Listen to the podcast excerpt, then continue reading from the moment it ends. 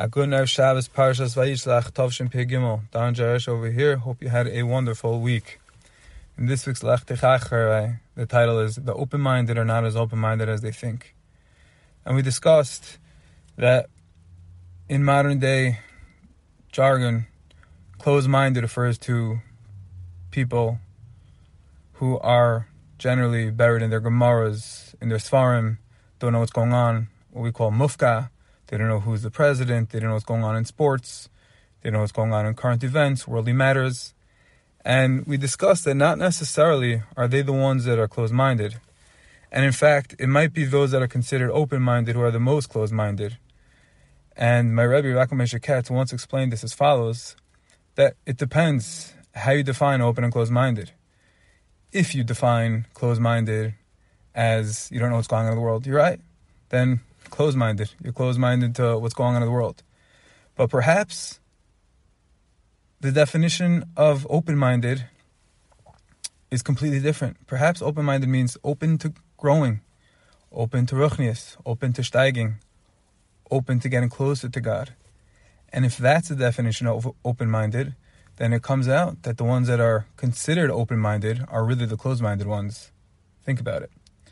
And we find this idea expressed in this week's parsha.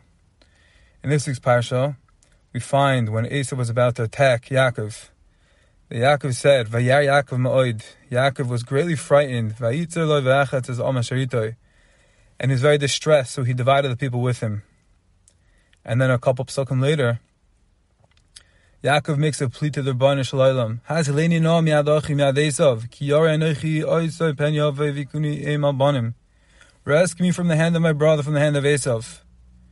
For he may come and strike me down with mothers and children alike. Frak the of Levi, what's going on over here? Don't we know that Esav is Yaakov's brother? So if so, why did it say, why did the Pasuk say, why did Yaakov Avinu say, Hatzlenina miyad achi miyad Esav? The Chayra, after he said miyad achi, definitely we would have known that it's his brother Esav. So why did the Torah go on? Why did Yaakov go on to say, save him from the hand of Esav? And Frekte Beis Levi, the first pasuk, Vayar Yaakov Ma'id Vayitzer. What's the pshat of the double lashon? What's the pshat of the repetition and the redundancy of the lashonis of fear? What's the reason for these two allusions, for these two mentions of fear? He was frightened. He was distressed. What's going on over here? So the Beis Levi answers as follows. He says, not only did Yaakov Avinu fear getting physically killed from his brother Esav, he feared just the opposite. Yaakov Avinu feared that perhaps there is going to be a moment of change, that Esav is going to have a change of heart. Esav suddenly may start loving Yaakov. He may have charata on all these years of all this animosity, hate. And maybe as Esav is going to get closer to Yaakov, He's going to say, you know what? What's the reason for this? He's my only brother. I'm not going to kill him. I'm going to love him. I'm going to embrace him. I'm going to go give him a big hug, a big kiss. Yaakov Avinu feared that moment, that possibility, just as much as getting killed. Why? Because of the rida, the potential downfall, the mapala, and the terrible inspiration, the terrible hashpa that Esav would have in Yaakov Avinu. So for this reason, says the Beis Levi, that's the pshat. Why Yaakov Avinu said, Miad Achi, Miad Esav. Yaakov Avinu meant to say, Miad Achi, if he turns into an Ach, if he turns into a brother, please Hashem, save me from that. It's not worth living that he should have a bad ashpa, he should make me have irida. Take me away. Save me from that.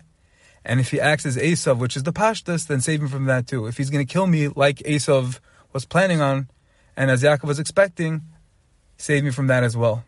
And therefore, says the Beis Levi, that's a pshat in the psukim before, the two shyness of fear. We're referring to these two scenarios. Vayar Yaakov was referring to if Esav would come to him as Achi, as his brother. He feared, he was frightened that maybe Esav would have a change of heart, that maybe he would love him. And for that, Yaakov Avinu feared. He was afraid of the Yerida, of the bad ashpa that he would have. And the second lashon of Vayitzerlah, he became distressed. Distress was over his life that he might physically get killed. And these two feelings, these two scenarios, were equally distressful, equally frightening to Yaakov Avinu, and for that he cried to Hashem. And the lesson that we can take out of this, that it applies to our lives, of course, is how hard we have to strive, how hard, how great of an emphasis we must put in to make sure that we upkeep a Machanech HaKadosh. There's so many distractions, there's so many platforms, there's so many endless ways that the, we can not only let the Yetzer Hara come in, we can welcome him in to our houses, into our hands, into our pockets. There's infinite ways, and we have to do our best to upkeep, to be shomer, to shelter, to be like Yaakov Avinu, and to be afraid of the irida, of the hashpa that this world, that the West, the Western society, not only in America but even in Eretz Yisrael, that it's created, that it has on us. And we have to do what we can, especially as Hanukkah approaches. Hanukkah is all about the Yevanim taking us down and how the Chashmonaim overcame. And there wasn't only a battle of Gashmius, it was Ruchnius. And we have to remember that that's the most important thing in the eyes of Hashem, and that's what we should keep on the forefront of our minds and hearts. That there's only one important thing in this world, and that's Ribbono Shel Olam, that's His Ratzon, and that every part of our bodies, of our lives, our eyes, our mouth, our ears, they all belong to the Ribbono Shel Olam. We are merely borrowing all of these limbs and organs, and we're for them. We're for our neshamos, and in Hashem, we make an effort to upkeep, to be strong in our mitzvahs, in our kedusha, in our cleaving to the Ribbono Shel Olam. May that be a tremendous chus that we be zeiche to tackle light, the menorah, in the base of Mikdash. May it come very, very soon. A good Shabbos.